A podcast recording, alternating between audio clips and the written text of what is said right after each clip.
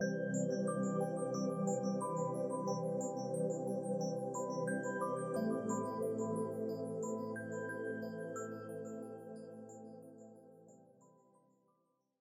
everybody. Welcome to 2ZQ Hot Takes, where we discuss issues both big and small. I am your host, the very handsome Tim Kirk, and today I'll be talking about the devil and Mr. Tim. Before I go any further, I have to say that as far as spirituality is concerned, I consider myself a skeptical agnostic. I believe there is an incredible intelligence to the universe, as evidenced by scientific learning i.e., God is in the math. However, the devil is in the details. And in New York City, we have a lot of details. And in the same breath, I am among the first to evoke the supernatural whenever I am frustrated or even mildly upset. I ask, Jesus Christ, what the hell is this? So take me to task for being sacrilegious, disrespectful, and hypocritical my mother would say, Jesus, Mary, and Joseph. But that was about it. My mom was a devout Catholic, and I never recall her once uttering anything more profane than the word ass. And she would never say that in relation to Jesus, Mary, or Joseph. But representations of Satan or the devil are everywhere in our lives. It's funny. Jimmy Page has long been rumored to be a satanic worshiper, and I really have no idea about the veracity of that apocryphal claim. But in cult classics like the Rocky Horror Picture Show, Frank-N-Furter offers to get Brad, Barry Bostwick, and Janet, Susan Sarandon, a satanic mechanic during Sweet Transvestite. Red Hots have a devil on them. There is Red Devil Firearms, Red Devil Energy Drink, red devil hot sauce, which is pretty good. We eat deviled eggs and deviled ham. Something called red devil kratom, otherwise known as Mitragyna speciosa, is a tropical evergreen tree in the coffee family native to Southeast Asia. It is indigenous to Thailand, Indonesia, Malaysia, Myanmar, and Papua New Guinea, where it has been used in traditional medicine since at least the 19th century. Kratom has opioid properties and some stimulant like effects, and it is sold in New York City. Then there's the Red Devil, secobarbital sodium, secobarbital, or seconal, otherwise known as a Red Devil, is a barbiturate that is a white odorless, slightly bitter powder and used as a sodium salt for sedation and to treat convulsions. Then there's the New Jersey Devils. We have those little devil emojis according to Eddie Murphy in Comedians uh, in Cars Getting Coffee, Sammy Davis Jr. was a Satanist. Sammy said, You know, Satan is as powerful as God. In The Simpsons, season 5, episode 21, Lady Bouvier's lover, Marge's mother was being wooed by Mr. Burns, and she said, I swear, Monty, you are the devil himself. And Mr. Burns said, I, who told you? I, uh, oh, uh, yeah, yes. Ooh. There is a fellow named Mitch Horowitz, author of Occult America, White House Seances, Ouija Circles, Masons, and the Secret Mystic History of Our Nation. He also leads Occult New York walking tours, which visits sites of the spiritual avant garde movement that ultimately swept the nation in the early 19th century. So it is all over the place and has a lot of diverse strands occult shops of all kinds are all over New York City. Enchantments, Magical Child, etc. New Age places like Rockstar Crystals, New York City. And in many of these places, you can purchase crystals, talismans, candles with pentagrams, powders, lucky charms. They're magically delicious. All over the place. There are pentagrams graffiti tagged everywhere. And once you notice, you say, oh. And then you can't stop seeing them. Ooh. There is even Pentagram Publishing at 250 Park Avenue South. What a backdrop for so much paranormal, supernatural, occult, sinister activity. So very many occult movies have an occult theme set in New York City. One of the early ones that I am particularly fond of because it's so atmospheric not because it's so good, and it's kind of depressing, is called The Seventh Victim And it's a 1943 American horror film noir directed by Mark Robson and starring Tom Conway, Jean Brooks, Isabel Jewell, and Kim Hunter, who was Stella Kowalski from A Streetcar Named Desire and Zira from The Planet of the Apes, along with Hugh Beaumont, Ward Cleaver from Leave It to Beaver fame. Written by DeWitt Bodeen and Charles O'Neill and produced by Val Lewton for RKO Radio Pictures, the film focuses on a young woman who stumbles on an underground cult of devil worshippers in Greenwich Village, New York City, while searching for her missing sister. It marks Robson's directorial debut and was Kim Hunter's first on screen role. O'Neill had written the script as a murder mystery set in California that followed a woman hunted by a serial killer. Bodeen revised the script, basing the story on a satanic society he had encountered in New York City. Released in August 1943, the film failed to garner significant income at the box office and received mixed reviews from critics, who found its narrative incoherence a primary fault. It was later revealed that Robson and an editor, John Lockert, had removed four substantial scenes from the final cut, including an extended conclusion. In spite of its mixed reception, the film became a cult film in England, noted by critics for its homoerotic undertones. What about that? 1943. But there's plenty more. Bell Book and Candle, 1958. At Ernie Kovacs, Jack Lemmon, James Stewart. And that was set in the village. Little Nicky, Adam Sandler. The Devil Wears Prada. Winter's Tale. Ghostbusters.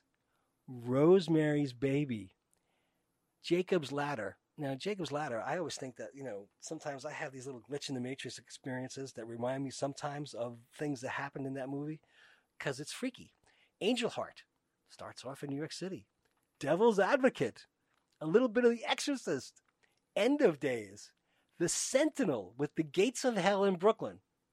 Well, uh, but that's a lot of occult stuff ingrained in our collective memory.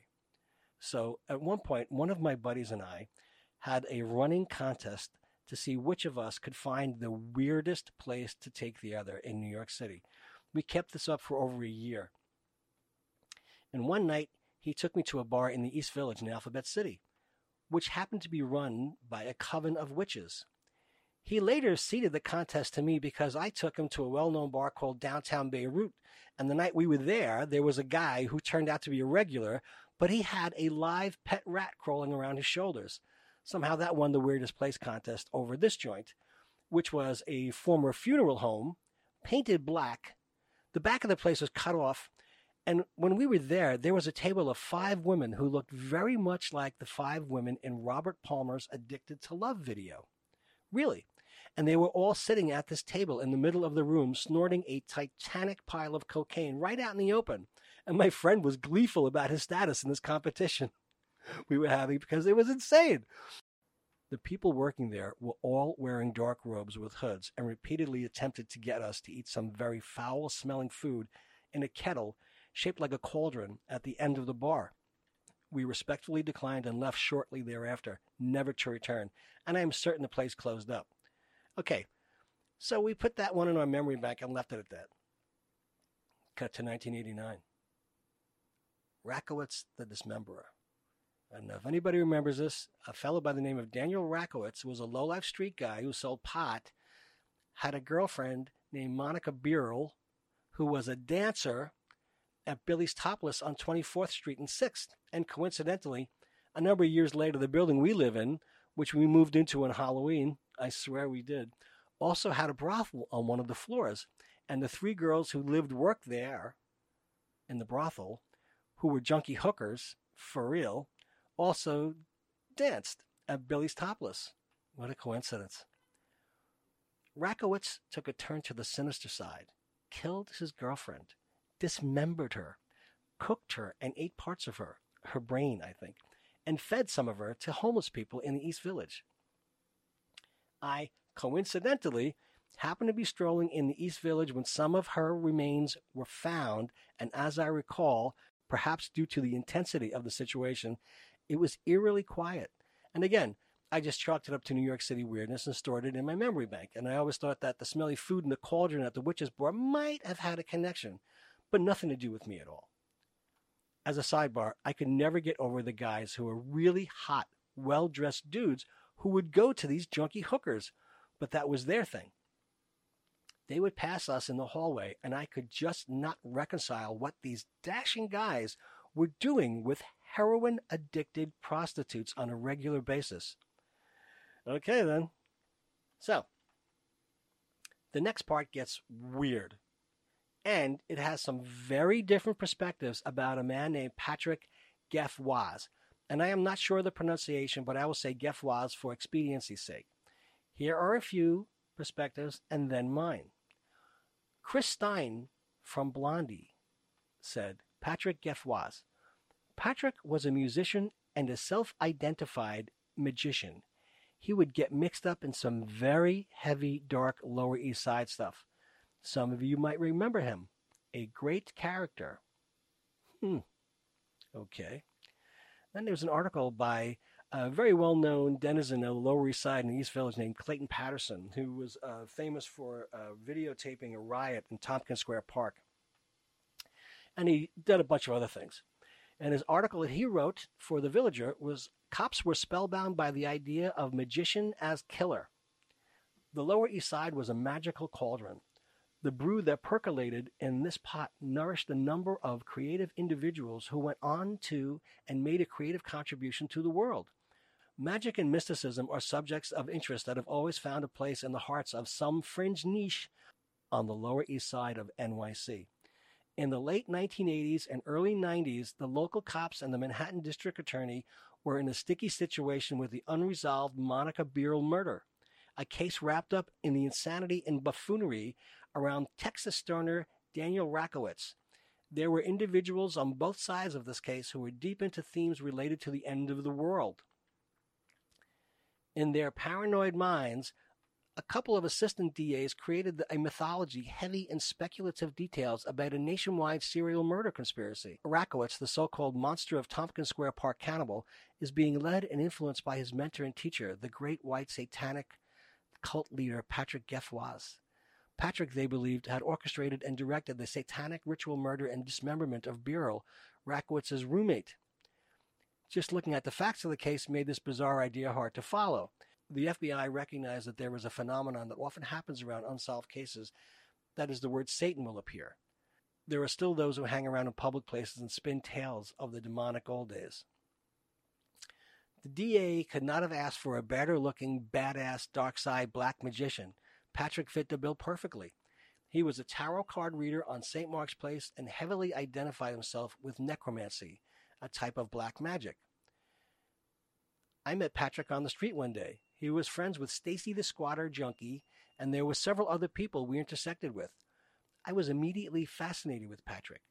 He was a full fledged magician in more than one department. His mother had been a card reader in Paris.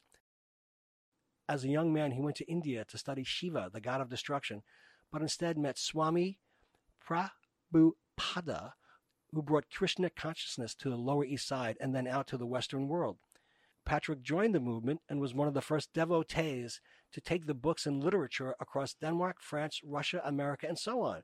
In the movement, he met and joined with Melanie, a woman who was his mate for many years. Eventually, they fell into the malaise of heroin addiction. Heroin spiked with coke eight ball dreams and imaginary perceptions of grandeur. The greatest magician of them all, and why not? Daniel was a believer. But Patrick never hung out with Daniel Rakowitz. So says Patterson. Daniel was invited to Patrick's house a couple of times. So obviously they did. Patrick was a snob. Daniel was too street, too bordering on homeless, too uneducated in the ways of magic. Patrick was a well read, studied person of the dark arts. Daniel just was.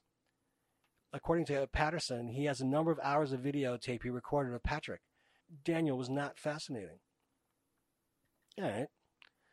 Locally, Gefwaz got his magical props on St. Mark's by reading palms and tarot cards. Both Patrick and Melanie were HIV positive. Melanie got down to around 80 pounds. She died in the hospital, but as one of the only modern miracles I know of, she came back to life. She recovered and once again became an active member of the Krishna movement. Patrick knew he was dying and played up the magic warrior to the max. She and Patrick split. She lived and Patrick died. Patterson goes on to say, I think Patrick honestly scared the crap out of the two ADAs and possibly a couple of cops with his tales of, we are at the end of time. He loved the drama. On the other hand, he absolutely denied having anything to do with Daniel Rakowitz. So he goes on to say, let Patrick die with the dignity of being a super badass. Badass? Not sick fuck? Let the ADAs dwell on the projected evil inspired insanity. Let the boys in the corner dream about how evil the world really used to be, and Daniel can remain the monster of Tompkins Square Park. Well, that's one perspective. My experience with Patrick was totally distinct and separate from any of this information and or opinions. It was from him reading my tarot cards on St. Mark's Place, and it was a bit more striking and different. I had just lost a job I loved with a great team of people due to the business closure that night, and I was in a melancholy mood, not wanting to go straight home. So, as I had done many times in the past, I walked up through the South Street Seaport, underneath the Brooklyn Bridge, through the Lower East Side, and made my way to the East Village. Was strolling down St. Mark's and happened upon this guy who looked a bit like Peter Cushing. You know, of all the Hammer films with Dracula and Christopher Lee, and he was also Grand Moff Tarkin from Star Wars. But he had lizard eyes and a taut platinum ponytail, and was wearing what appeared to be black velvet on a hot night. And there was not one drop of perspiration on him. He fanned his hands over the cards on the table, and I was intrigued and sat down. It began. He read my tarot cards, and they kept turning up very positive for me. I was a teensy bit suspicious. He kept asking me, Who sent you? like Mr. Burns. Him telling me that I am an agent of light and that I need to believe more in myself. And, Who sent you? with a French accent. How about that? So this went on until his shield shows up. And she says, This is all true. I know because I read tarot cards. And then he insists on doing my astrological chart, mysteriously requesting only my date, time of birth, as well as location. Brooklyn! So I put this in a weird place. I'm kind of amused by all this stuff. And two weeks go by, and I go to get my chart. Oh, jeez. The building was across the street from handball courts. That I clearly remember. The buzzer, the shared bathroom door, his apartment door all had Satan on them. Satan depicted with cloven hoofs and a spiked tail and a forked tongue. And when I realized this was the button I had to press, I said, Oh. So I go in. What an idiot. The entire apartment was painted black. The entire place. The walls, and I mean every wall, not a section of one wall, the walls were completely covered in stainless steel knives or daggers or whatever you describe them as. The whole place, from floor to ceiling, mounted with these things, except for three framed photos of him performing a black mass, or I assume so because I have never attended one, and a mounted ram's skull on a pike, and a bong. Okay, so now one eye on the door at all times, running through multiple scenarios in my head to defend myself and get out of there. Do I keep my back to the wall? Would that trap me? Is this going to get weirder? It did. It got even weirder. What the hell was I doing there? Literally. His woman comes in. The same woman, the shill, with their kid, who looked exactly like him, a mini me version of Peter Cushing with lizard eyes and a platinum head of hair. And she insists on reading my cards. So I let her, because I was somehow emboldened uh, and a little amused at the sight of these people and their attachment to the devil and all of this foo Again, I am an agent of light. Who sent me? And I need to believe in myself. Such profound advice coming from Satan worshippers. Eh, it kept coming up really good, like I was blessed or something. I think I was. Maybe I still am. But what was running through my mind was what kind of spells was this dude casting on me all that time? And after, what effect did it have? Jesus Christ, what the hell was that? And at the time, I had absolutely no idea anyone anywhere was drawing any connections, real or imagined, with Daniel Rakowitz. So when he is referred to as a badass, I say, really? Badass? Badass?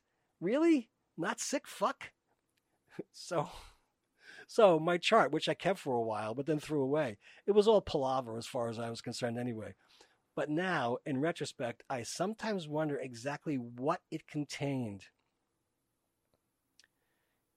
Years later, I was working at the Center for the Media Arts, or CMA, at 226 West 26th Street, which at the time was the largest proprietary school in the U.S. In those days, the Village Voice was a vital print publication representing New York City. It cost a dollar. It was free for schools. We got it free every week. I just so happened to open up and saw an article about Patrick being implicated in the murder. I freaked just a little. A very nice girl I work with, who I regaled with the story in relatively recent past, was sitting almost next to me, reading her copy of the Village Voice. And I said, Portia, that's the guy! That's the guy! And she happened to be sitting there reading it, and she said, I know exactly what you're talking about. And we both freaked and shrieked and freaked. And people came into the office and asked us what was going on. And they freaked. And then I was scolded by a bunch of very nice girls for ever doing that and was told to never do that again, as if that would ever happen again or I would ever do something so foolish. I have since done other things as foolish, but not as literally satanic as that. But hell, my heart jumped up into the back of my throat. I thought, oh my God, I could have been lunch.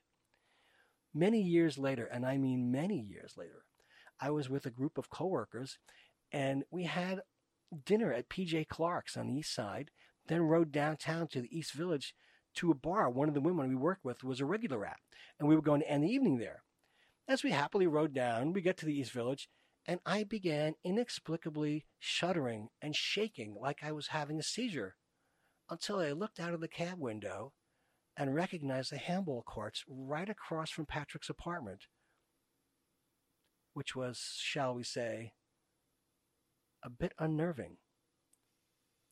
Several more years later, I happened to see a photo on the internet of the same guy, Patrick, in the Weekly World News, and it was about him being implicated in the murder, dismemberment, and cannibalism of this girl. I posted it on Facebook, and another friend I had previously worked with at another place, who by then had become a very well known PR writer, saw my post and pinged me and told me about when he was an East Village activist, he and others would host barbecues to feed some of the less well off neighbors. And some weird people from a coven would show up and try to foist weird, smelly sausages on people, and nobody took them. I have to assume that this was at the same time uh, around I was at this bar with the coven, and the same smelly food in the cauldron. Now, this all gave me pause to reflect on what kind of person I was, am, and wanted to be for the rest of my life. I know I am a very flawed human and have my foibles, but I try, try, try to stay away from recognizable evil as much as possible. And then I recalled something. My dad had a very good friend who, like my dad, was a very good man and an honorable fellow attorney. He went to Harvard. His roommate for the entire four years he was there, coincidentally, was Jack Lemmon of Bell Book and Candle. He always told me, stay close to your God. In conclusion, if you have faith, keep it. Believe that your faith delivers you from temptation, from evil. Try to say it every day even in the smallest examples, sort of like, I think we like it when other people say, God bless you, when you sneeze. As Bill and Ted would say, be excellent to each other. Thanks for listening. See you next time. And as the kiddies say, peace out. Música